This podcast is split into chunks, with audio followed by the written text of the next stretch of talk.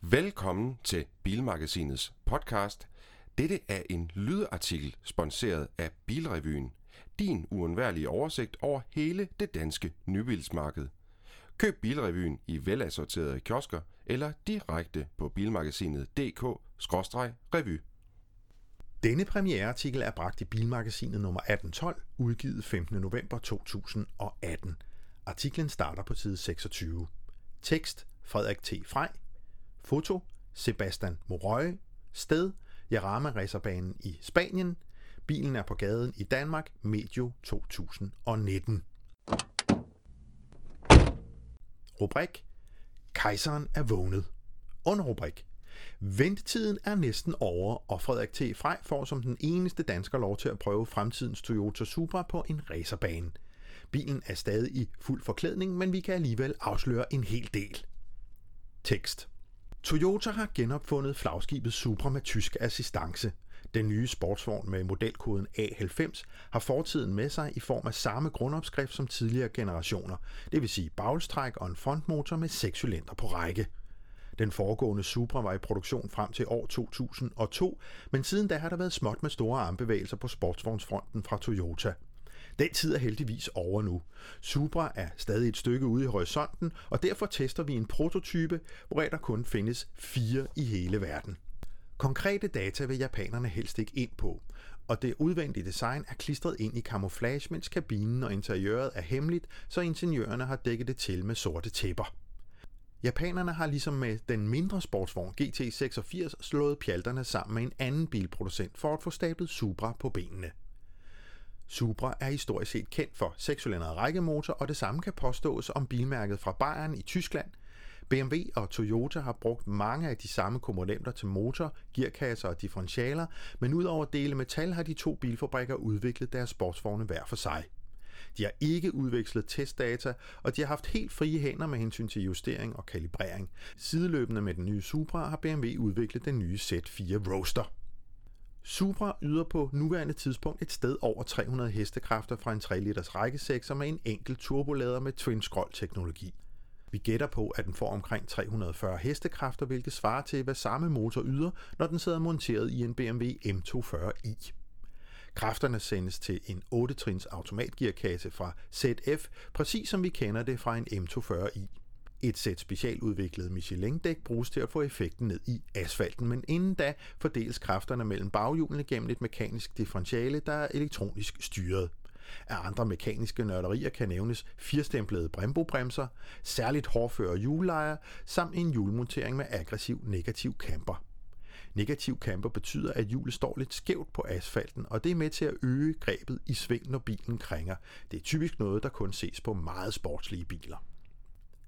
Kupéen uden bagsæder er gjort meget stiv, stivere end eksempelvis den gamle hyperbil fra samme koncern, kaldet Lexus LFA.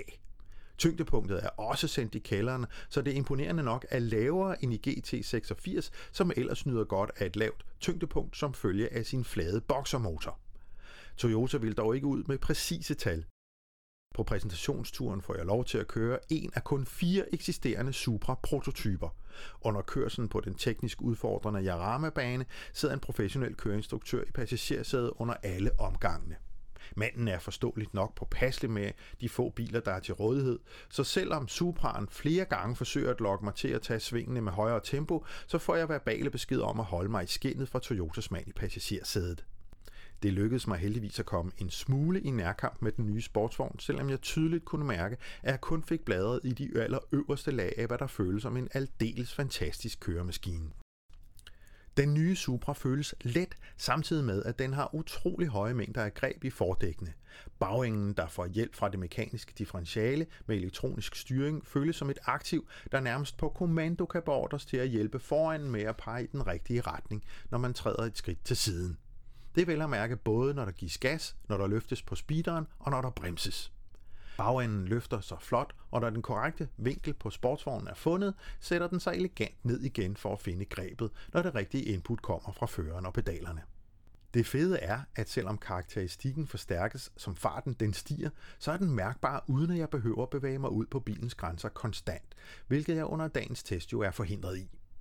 Selvom Supra er hurtig, kontant og i nogle betragtninger en smule brutal, er dens balance, styretøj og måden den modtager og retter sig ind efter input på direkte delikat.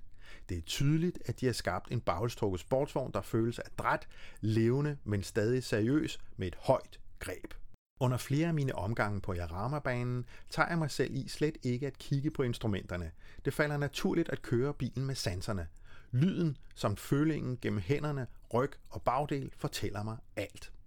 På det punkt føles Supra organisk, levende og som en forlængelse af min krop og sind. Bilen giver mig et hav af informationer, som hurtigt afkodes, hvorefter jeg vender strømmen af kommunikation og giver bagstrækkeren mine input. Der er ingen problemer med dialogen, og Supra følger mit mindste vink. Det er da også vigtigt at dosere den korrekt, da små justeringer på styretøj og pedaler har stor effekt. Den mekaniske pakke føles kraftfuld, og gearskiftene er hurtige, men under nedskift giver bilen et tydeligt ryg, som om der er et mismatch i til- og frakoblingen. Heldigvis har Toyota flere måneder til at fejlfinde og optimere softwaren, før Supra lanceres i 2019. Kabinen er pakket grundigt ind, og det giver ikke mening at nævne noget om den, men jeg sidder godt i sædet. Jeg håber også, at udsynet bliver bedre, når tæpperne tages af, særligt omkring A-stolpen over instrumentbordet vil Supra nyde godt af ikke at have tykke stoftæpper liggende på instrumentbordet. Denne artikel er rigt illustreret med tilhørende billedtekster, som findes i Bilmagasinet nummer 1812, udgivet 15. november 2018. Se den fra side 26. Denne lydartikel var sponsoreret af Bilrevyen, din uundværlige oversigt over hele det danske nybilsmarked. Køb Bilrevyen i velassorterede kiosker eller direkte på bilmagasinet.dk-revy.